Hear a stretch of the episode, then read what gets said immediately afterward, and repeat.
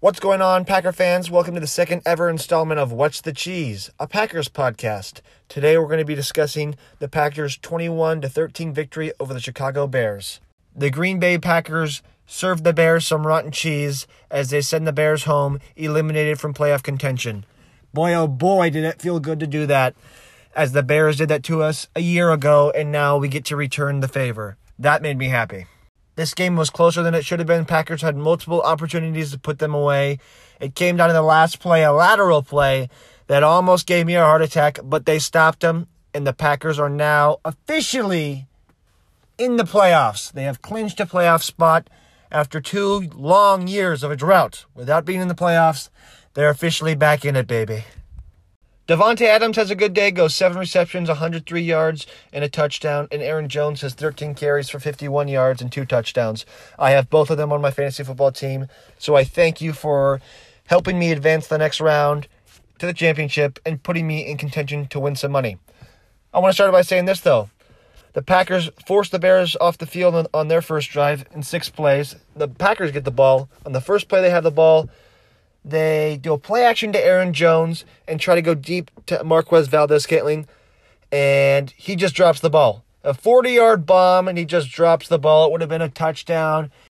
Couple plays later on third and five, Aaron Rodgers throws to Geronimo Allison down the middle, and he just flat out drops the ball. Second drop in that drive. And guess what? Geronimo Allison is a drive killer. I've said it before. They don't have that much help outside of Davante Adams, and it showed right there. He took points off the board, and so the Packers have to punt again. After that punt, the Bears get the ball, and they go to three and out for negative nine yards. They lose nine yards on their whole drive, punt back to Green Bay. Now, there's a big controversial call where, oh, Tramon Williams didn't fair catch, and he fumbled the ball.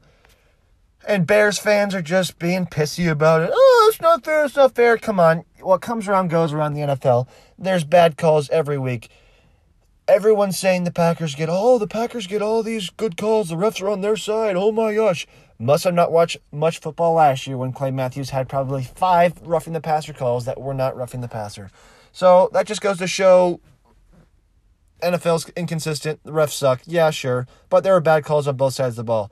Anyways, the Packers get the ball back, and in four plays, they score.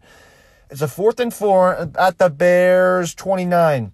And LaFleur as big as his balls are, he goes for it. Fourth and four, Davante Adams has a little move off the line, beats Buster Skrine, and goes for a touchdown. And after that, there really wasn't much scoring. It was a, a very much a defensive slugfest, much like the first meeting between these two teams. And you know the Packers could have scored easily another field goal in that draw in that whole half, but they drive down. They're in field goal range. On the third down, Rodgers gets called for intentional grounding because he doesn't throw the ball past the line of scrimmage when he could have just taken a sack and they would have been able to hit a field goal. The Bears get the ball back, and with four seconds left, they try a Hail Mary, and it gets intercepted. A couple laterals left, and they just fall down and they go to halftime. Going to halftime at 73, and I'm thinking, wow, this is going to be the exact same type of game as the first meeting in week one. The Packers come out of halftime hungry and ready to score. Aaron Rodgers play fakes to Aaron Jones and throws to Davante Adams for a 34-yard gain to the Chicago 38. Aaron Rodgers then scrambles up the middle to the Chicago 21 for 17 yards two plays later. And right after that scramble, Aaron Jones gets the ball on a first and 10 for a 21 yard run with a monster stiff arm to score, putting the Packers up 14 to 3. On the ensuing drive on third and four, Aaron Rodgers throws to Jake Kumerow in between the corner and the safety for a 49 yard gain that set up the Packers' touchdown to Aaron Jones two plays later. Either way, that 49 yard gain was cru- crucial to the Packers scoring 21 points today. Jake Kumerow totally juked the crap out of Ha Ha Clinton Dix, the ex Packer. The funny part is, all offseason Packer fans and Bears fans went at each other on who the better safety is, Adrian Amos or Ha Ha Clinton Dix. And Packer fans know Ha Ha Clinton Dix does not have good tackling angles. Like he just does not know how to tackle. And supposedly there's an article that came out by like a Bears writer that said, haha, Clinton Dix has spent all offseason improving his tackling, yada, yada, yada. Sure, he's been better, but he's still a bad tackler, and it showed Sunday. Well, Adrian Amos had a solid game. wasn't as good as the Redskins game, but he had a solid game. You know, he, he he's just a solid safety. I still think the Packers definitely won the safety swap. Even though they didn't trade with each other, Packers just signed Adrian Amos in free agency, and same thing with the the Bears. They signed HaHa Clinton Dix. The thing about HaHa is this: he's a big ball hawking safety, but he's not really good at tackling. He doesn't really like contact. On the contrary, Adrian Amos won't make the big splash plays that HaHa Clinton Dix might, but he's always in the right spot, and he likes the contact. He likes to tackle. He's a really good tackler in space, and I just think he's the better overall safety in your back end of your secondary. The Bears go on to outscore the Packers 10 to 0 in the fourth quarter, but it's not enough to bring them victory. Either way, it came down to the wire and it shouldn't have. Dean Lowry picked off Mitch Trubisky with about 6 minutes left about the around the Bears 40-yard line. And that should have been the game. The Packers all they need to do is get 5 10 yards, get in field goal range, hit a field goal, make a two-score game with less than a minute left. But they don't. Rodgers gets sacked going backwards, so they have to punt again, and they give the Bears a chance to score with 50 seconds left. The Bears go down and drive with ease, down about the Packers' 40, and with one last play, instead of doing a Hail Mary, they do a hook and ladder type play with a lateral, and Mitch Trubisky goes to the outside, rolls out, throws, catches it. Tarik Cohen catches the ball, and he pitches it back to Mitch Trubisky on the left side, and then he pitches it back to like a lineman or tight end of some sort, keeps running, pitches it to another guy, and he's cutting to the back edge towards the Packers sideline on like the 5 10 yard line. And he could have pitched it to Allen Robinson. They would have scored. They're down eight. He, he could have scored. But he decides to keep it for himself and he's fumbling and losing the game.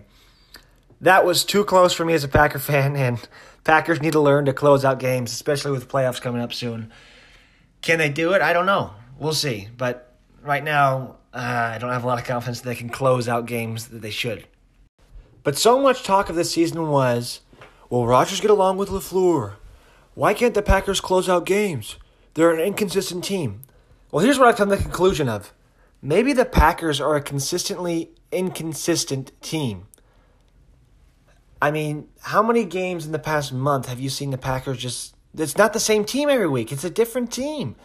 And it's it, it's baffling to me that you can go into New York and put up 31 points in the snow and you come back and you can only put up 20 versus Washington at home. I mean, 21 versus the vaunted Bears defense, that's fair, but you could have put up 27 if you hit those two field goals. Either way, I think the Packers' identity this season, everyone's saying Packers need to find their identity. You know, are they, are they a run team? Are they a play action team? Are they a pass team? They need to find something that they can, you know, lean back on that, that, that, that is their identity. I think their identity this year is being inconsistent. You don't know what you're going to get. The Packers still have yet to play a complete game on both sides of the ball. Either the offense has a great game or the defense has a great game. There's no in between. The, I don't think they've ever had a game this. Actually, I know they have never had a game this season where the offense is hitting on all cylinders and the defense is as well. I mean, maybe you can say the Cowboys game was like that, where they go out and they, it's thirty-one to three in like the third quarter, but then the defense starts giving up a lot of points, and it just goes on to think if they would have closed that one out, they would have had one complete game this season. But they have still have yet to have a complete game this season, and that's why I'm saying I think they're more of a their identity as being inconsistent. You know, I mean, then they go to um, you know the Chiefs game, and they pretty much do the same thing. They go out fast. They're up like seventeen to zero, and then the Chiefs roll back, and then the Chiefs go up, and then they end up coming back that game. But the Packers' margin of victory this year is plus 48 out of like all their wins. They're the only, them and the Seahawks are the only team in the NFL this year that have a, a win differential of plus or lower than 50. So like the Packers are 48. I'm pretty sure like the Seahawks are in like the high. I'm gonna pull it up right now. I'm pretty sure the Seahawks are in the high um, 30s. Yeah, they are. And I don't know. It's just I, I think that's what the Packers' identity is this year. I think they're a, a consistently inconsistent team, and that's fine if you can win ugly. Like Roger said, I don't mind winning ugly as long as we go to the Super Bowl. I mean, I don't mind winning ugly all the way to the Super Bowl either, as long as they're winning. Because, you know, I'd rather Davante Adams tweeted uh, Instagram. He goes, you know what? Uh, I'd rather have a ugly win than a pretty loss, and you know, makes a good point. I don't care how how good you played. If you lose, you lose, and if you win, you win. And wins, as Matt LaFleur likes to say, are not easy to come by in this league. So I don't know. I think they're a consistently inconsistent team. and that's their identity for this season. It's the first year under LaFleur's offense, and I think they're, you know, they're not thriving as they as they might have thought. But I think you know you've seen flashes of what this offense could be, and you never know that you know Rodgers could turn it on next week versus Minnesota or at Detroit or in the playoffs. We don't know.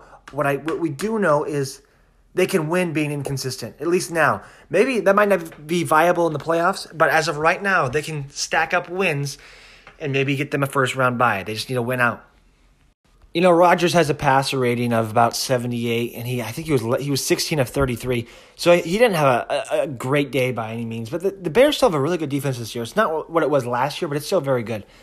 Either way, I saw a stat that said this: if he hits Marquez Valdes-Scantling at the at the start, he goes his pass rating goes all the way up to 102.4, I think it was, which is really good. It, it really is good.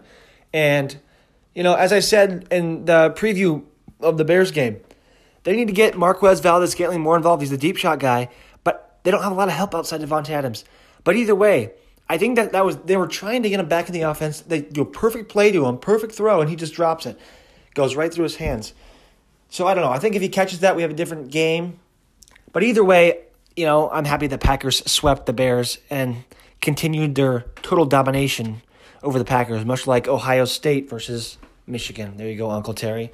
Uh, but yeah, I, I see the Packers as a. I don't know. I, I have confidence now. I do. I mean, the Bears, they're not a bad team, but they're not a good team. They're, they're, they're maybe an above average team. You know, I think they'll probably end up going 8 and 8 on the year. They still have to play Kansas City at home and um, at Minnesota. But I don't know. Minnesota this next week is going to be a huge game for the division. Um, well, no, the Packers can actually lose that game. The Packers can lose that game and then beat Detroit at home. Oh, yeah, beat Detroit at Detroit and still win the division. Either way, I see the Packers. I think the Packers have a chance versus Minnesota. It'll be a good game. It will be a good game because if they win out, they get the uh, first round bye and at least the two seed, maybe the the one. Kenny Clark really had a good game. He had like I think it was three tackles for loss and like two and a half sacks, which is insane. You know, he, I think he was playing very. He was playing injured for at least a month or so, kind of mid-season, and everyone's wondering, oh, what's up with Kenny Clark? Well, he's getting double teamed a lot, but now that they're roaming Za'Darius Smith around, it kind of confuses the offensive line and has Kenny Clark not being double teamed at least every play. And I think he's healthy now. I think his ankle is bothering him for some time. And now I think he's healthy and he's really coming along, and the Packers are going to have to pay him next year. He's going to be cost a lot of money, but I think he's he's worth it. You know, he can stop the run, he can get to the QB, disrupt passing. He, he's just an overall great defensive tackle. I just want to talk about Elgton Jenkins' performance versus the Bears. Before this game, I was hyping up Akiem Hicks versus the Packers' interior offensive line, and he's still Akiem Hicks still disrupted you know the Packers run game. The, the Packers couldn't run up the up the gut to save their lives. But on Jones's uh, his two yard touchdown in the third quarter, second touchdown of the day, uh, Jenkins pancaked a couple guys, and you know he pancaked a couple guys throughout the day, but he pancaked one guy on that on that touchdown run, it really stuck out to me. You know, he, this kid will never win Offensive Rookie of the Year, unfortunately, because just no one knows about him. But he for all of the Packer fans that, including me, I didn't want an offensive line at second round pick. I wanted AJ Brown, one of the Titans, who's also having a great year right now. I wanted a receiver. You know, he's been a really good player for us this year. You know, he's really solidified the in- interior offensive line spot, and he's just been solid. You know, Packers win a thriller versus the Bears. They're going to have to bring their A game this week versus Minnesota because if they beat them here, they'll keep the two seed and they're going to first round bye. If they don't, they're going to have to play in the wild card round at home. So either way, you're going to have to beat them once. Might as well do it now. Keep that two seed and make a deep playoff run. That's it for me. And as always, go pack a go.